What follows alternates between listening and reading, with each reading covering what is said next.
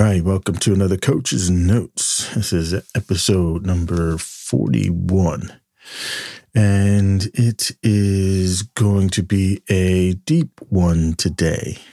Um, I'm literally just coming straight off of my reading period, and some stuff I read today just poked me right in the eye, or like does it put me in the eye or is it just reached in like a hand just reached in to my soul and just like raw this is this is it. This is you. This is this is every this is the verbalization of all that's dancing around in my head. And i just wanted to capture that while it's fresh because it's just swimming in my head and i can't let it go because you know when you just you you you know you have that moment where you're just like this is it. And everything is just so clear. And you don't want to come out of that space because it's so clear. Um, and as i can feel the um, the real world, the world around me, you know, the construction guys are outside doing their thing and people are moving and, and life is just saying, okay, man, you got to get engaged, got to come out of and I was going to say Fantasyland, but not Fantasyland. You got to come out of headspace, out of out of this, uh, out of you know, yeah, out of get out of your head and get into the world. Come on, come on, come out of the clouds. Uh, but I don't want. I want to stay. It's like I don't want to hang on to the feeling. Uh, I don't want to let it go. so, but I could just feel the edges of the world pulling me back into the world to say, "Hey, you got stuff to do, man." You got things to do. Come on. We ain't got time to hang out here all day. you know, the realities of the ordinary world is saying, come back, come back.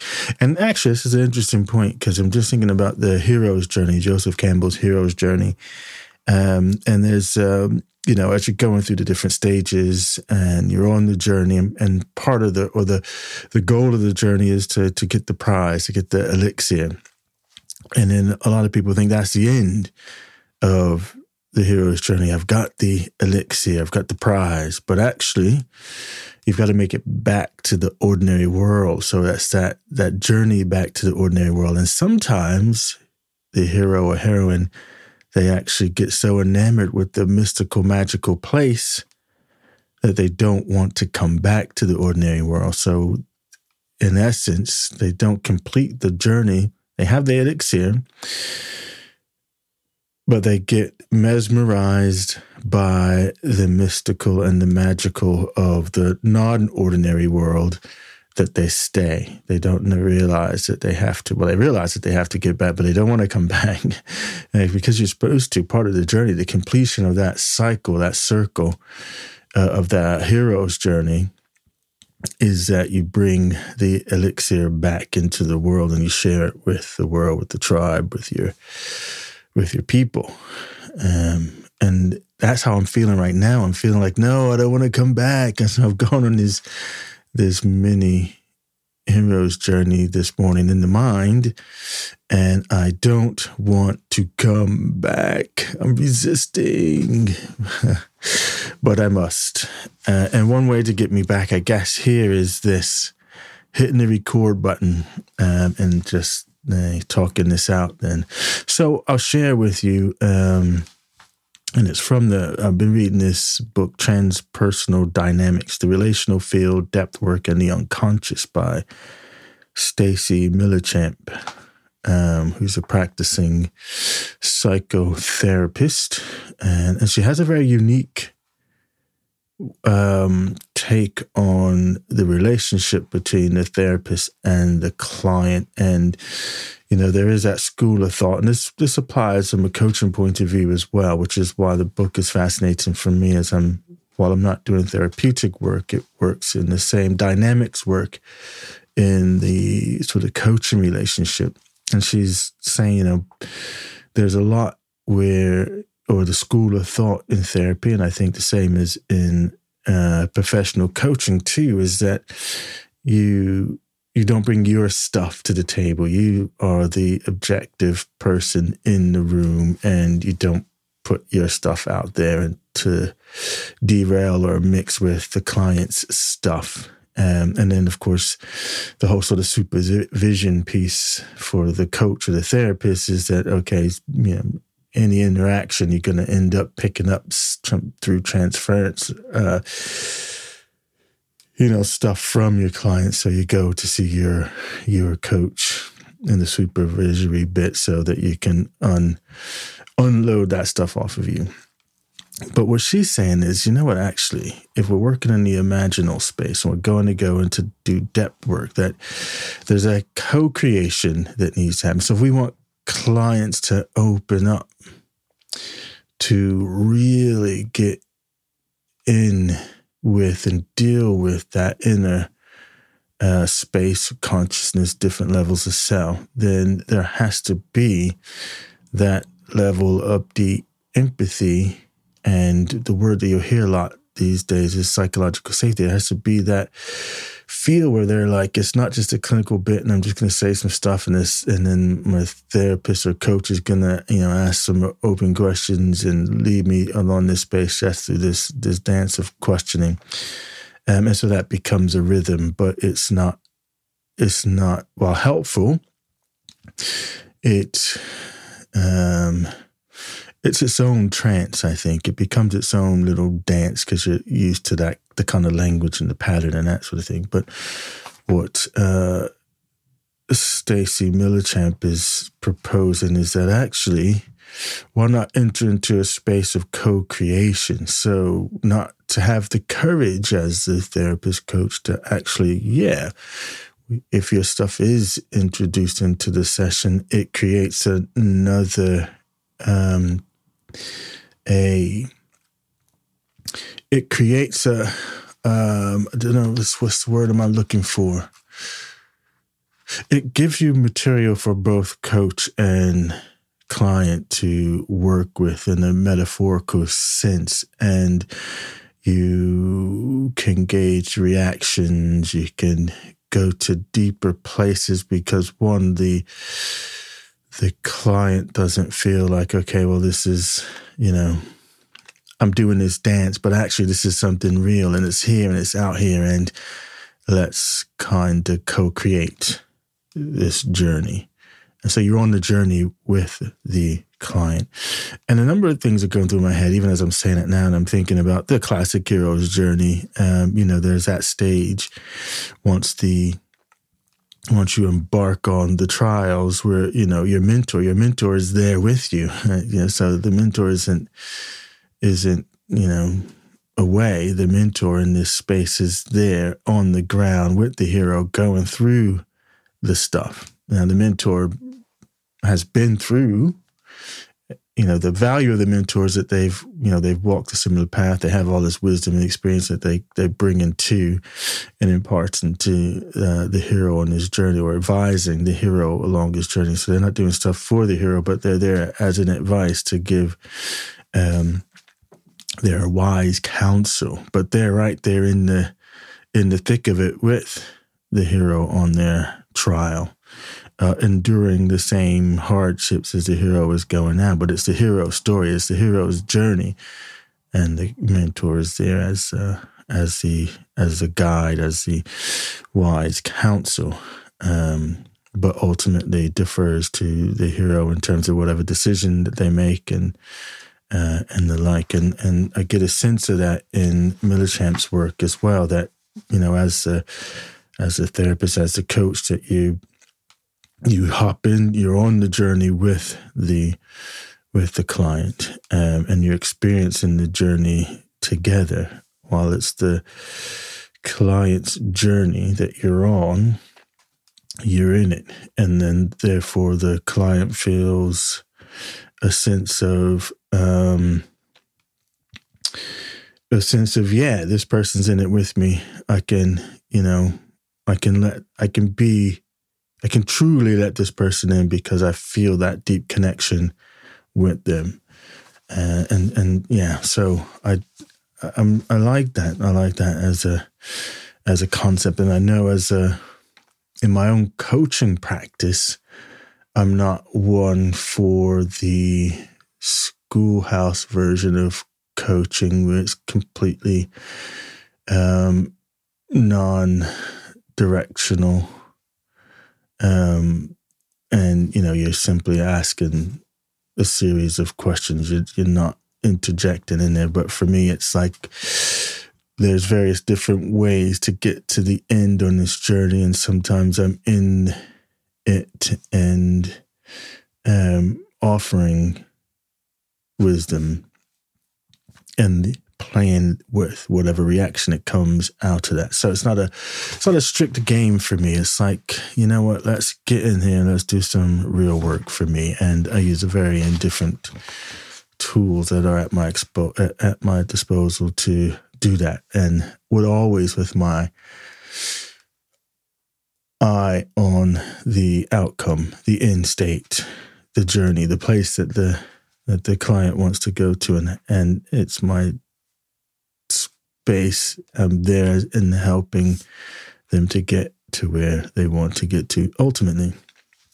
So, and I'm at this space where um, we're talking about the existential territory, that existential landscape. And uh, as soon as I see the word existential, you know, my brain lights up because if I was to put out here one of my sub personalities is the existential philosopher. I love that space. Uh, it is um, a, hugely uh, insp- I'm just thinking, is inspiration the right word? It's just, it's just a place that I love to explore as an inner explorer, just going to the existential territory. It's just like, oh man, um, it's a, it's yeah, I love it. so there's existential territory. So I'm going to read some parts of this because um, the words, yeah, they just just like ah. Oh, it was like really jumping out at me here. So, for some people, existential territory arises after a period of heightened achievement or peak of creative experience. Uh, for others, it, it is a developmental period during midlife when parents are moving into their senior years and we start to notice that there is more life behind us than ahead of us. And we begin to ask, what has it all been for? Now, I know that question and I wrestle with that question a whole lot, isn't it? And then even as I when I read that statement, I was thinking, yeah, you know, actually, um, I've been in playing in the existential space for a while because again, I just love the territory and the insights that I get from exploring in that space. And um, and today, reading that bit about you know, there's more life behind me than ahead of me, you know, absolutely is ringing true even more as another birthday's coming up here in a couple of months for me. And, um, you know, if I'm looking at the, you know, the, the average age of a male in the UK being, uh, you know, live to 82, I think is the average age. So, you know, I'm not a, I'm not a million miles away from, um, you know, that space. So definitely. And yeah, but I just woke right up as soon as we got into this space of, of existential territory. So in exploring the existential um, landscape, um, so, so however, when the so in this in this transpersonal dynamics, um, she has a nice model uh, that, um, and she uses this this idea of. Uh, you know this in the inner landscape you have um, between the me and the not me and in between you've got is the edges and that's where all your defenses go up and it's patrolled by uh, your edge figures who are you know can be very militant in keeping out the not me you know the the you know they're the ones that are policing the the almost that that yeah, they're, they're, they're the guardians at the wall. You're not me. You're the unconscious, the stuff that you don't want to be, or shadow work, as some of you might know it as. You know, your shadow self is over there, and, and at this edge, um, is where all your guardians, your edge figures patrol this wall to try and keep those aspects of your subconscious, unconscious um, that you classify as not me uh, at bay. But in actuality, the not me is you. When you look at the totality of consciousness, it's all me. Um, but our psyche, ego, me side, um, the consciousness that I identify, the who I am, uh, wants to keep those aspects out. And we've been conditioned to downplay uh, areas of ourselves or you know yeah yeah you've just been conditioned by whatever your sort of upbringing is and, and, beliefs and things like that and you know there's certain ways of behavior in your world that are deemed uh, appropriate and what you need to be aspiring to and all those um, pieces that we pick up uh, go, growing up and so you have a whole territory of not me's that, that have been buried um, you know, a an example just you know, as you're going about your day to day, um, and you get annoyed by someone, let's say, that's probably the easiest way to look at it. As you're going about your just a stranger, even, and something that annoys you. Uh, that is all more of a reflection of you than it is of them. So that's a glimpse into your not me, your shadow side that that you, which you have a strong reaction to in another person, a strong negative reaction to, um, and your edge figures are recognize that and again to reinforce the fact that that's a, the not me and it those that aspect needs to stay in the not me territory.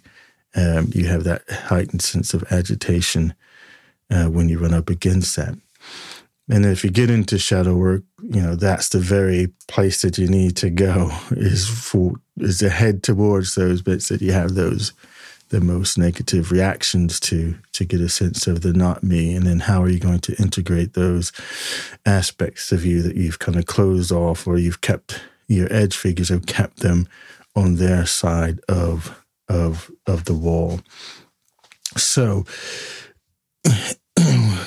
coming back to the existential uh, sort of landscape, um, you know, so if you, oh, I'll just go, I'll just read in this bit here. So when the imperative to engage with the often desert like landscape, uh, when existential issues are present, then everything takes on heightened weight and a sense of both significance and emptiness. And that was a bit that really got me there. This this idea of um, the heightened weight and sense of both significance and, and, and emptiness, this paradox of, um, you know, there being uh, life being significant and having meaning, but at the same time being full of emptiness and how how to reconcile that that paradox. So the paradox of feeling that matters of extreme importance are occurring while at the same time nothing seems to matter is part of the atmosphere of existential themes. So within the desert, we can search and search for something we sense is there, only to uncover more sand. And that is just like this the synopsis of um, life for me. you know, I'm out here in this desert, and I've been out in this desert for a while searching for something. Um, and I know that it's there. And it's like today, this morning, it was like I can, it's like I'm almost able to give it words or a name or a frame or a, just like I'm just on the I'm just about there. It's just almost in my grasp, almost there, but I just can't seem to reach it. Which reminds me, I was a Michael Moorcock book I read. Um, I don't see it around me here, but um, what the heck was the name of that book? Anyway, the uh, Jephraim is the main character in it, so I remember his name, and, and he's always you know he's been chasing after this this golden oh the golden barge that's the name of the book. Um, and you know he was in his village and then it, that was on this river, and and they got a glimpse of his golden barge when he was younger, and he set off on to go and to to find this to the barge to actually see it up close, but.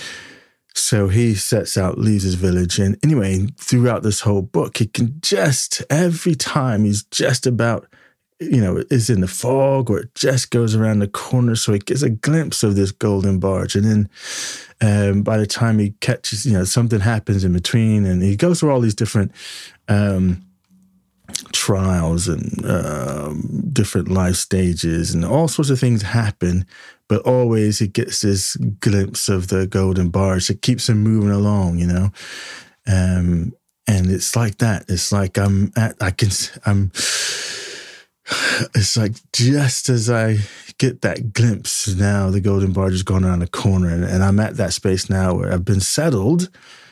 Because that happens to Jephraim in the book, you know, he goes to a village and he becomes a merchant, and you know, he spends some time in this place, and then one day he gets a glimpse of the golden barge again, which gives that sense of discontentment, and then off he goes to catch up with this barge. Um, and I'm there, so I've been kind of uh, circling the wagons a little bit here, and and now I just got I just got a glimpse of the golden barge again. so it's setting me a light, and I'm like, ah, I'm there. I'm almost there. And and I, yeah, so yes, that that bit there. So you know, the extreme importance, but uh, at the same time, nothing matters. So from my, you know, from an existential standpoint, you know, it's like yeah, you know that, you know, the only guarantee that is there is that there is death and that that is coming. So no matter what path you're on or things you're doing in life or wherever your story is right now, it all ends the same for us all. You know, we all die and we're gone. Uh, now, there may be some stuff after death, I don't know. Um, but you will get there. We'll all get to our deathbeds. And then, so the question that goes into my head is like, you know, all the stuff that we're doing and striving for. Yeah, what is the point of it all in the end? Because it all comes to the same conclusion.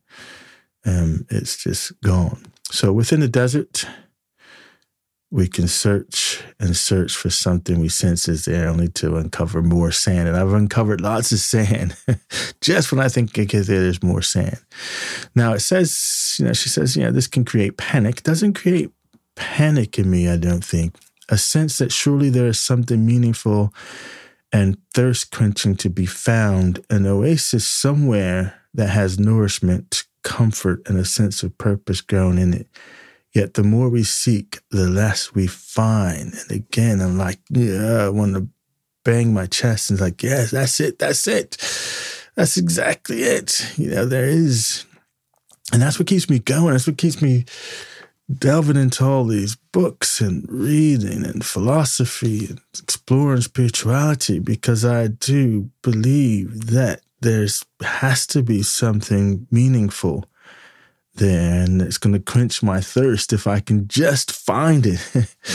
and I've been looking for this oasis um, of nourishment, sense of purpose. But yeah, it seems the more that I seek, the less that I, that I find. Um, and I know I keep dropping all these book titles to you, but the other book that reminds me of is uh, the thing that you seek is seeking you. That which you seek is seeking you. And we're just not finding each other. I'm seeking it, it's seeking me. Oh man, where is it? So when a client has worked long and hard on their wounding and developed a compassionate way of relating to themselves and others, then the depths of their existential question, what's the point in the face of what cannot be changed, despite all the work on changing things that matter, follows close behind. Um, and again, I get that in the sense that, you know, where I'm at, that's why I said it doesn't create panic in me. Um, you know, I've done a lot of work on self and you know, looking at my sort of the wounds and healing and you know all that stuff you know that I've you know gone through for the, to to to go for this sense of of well being and wholeness and and the like. Um,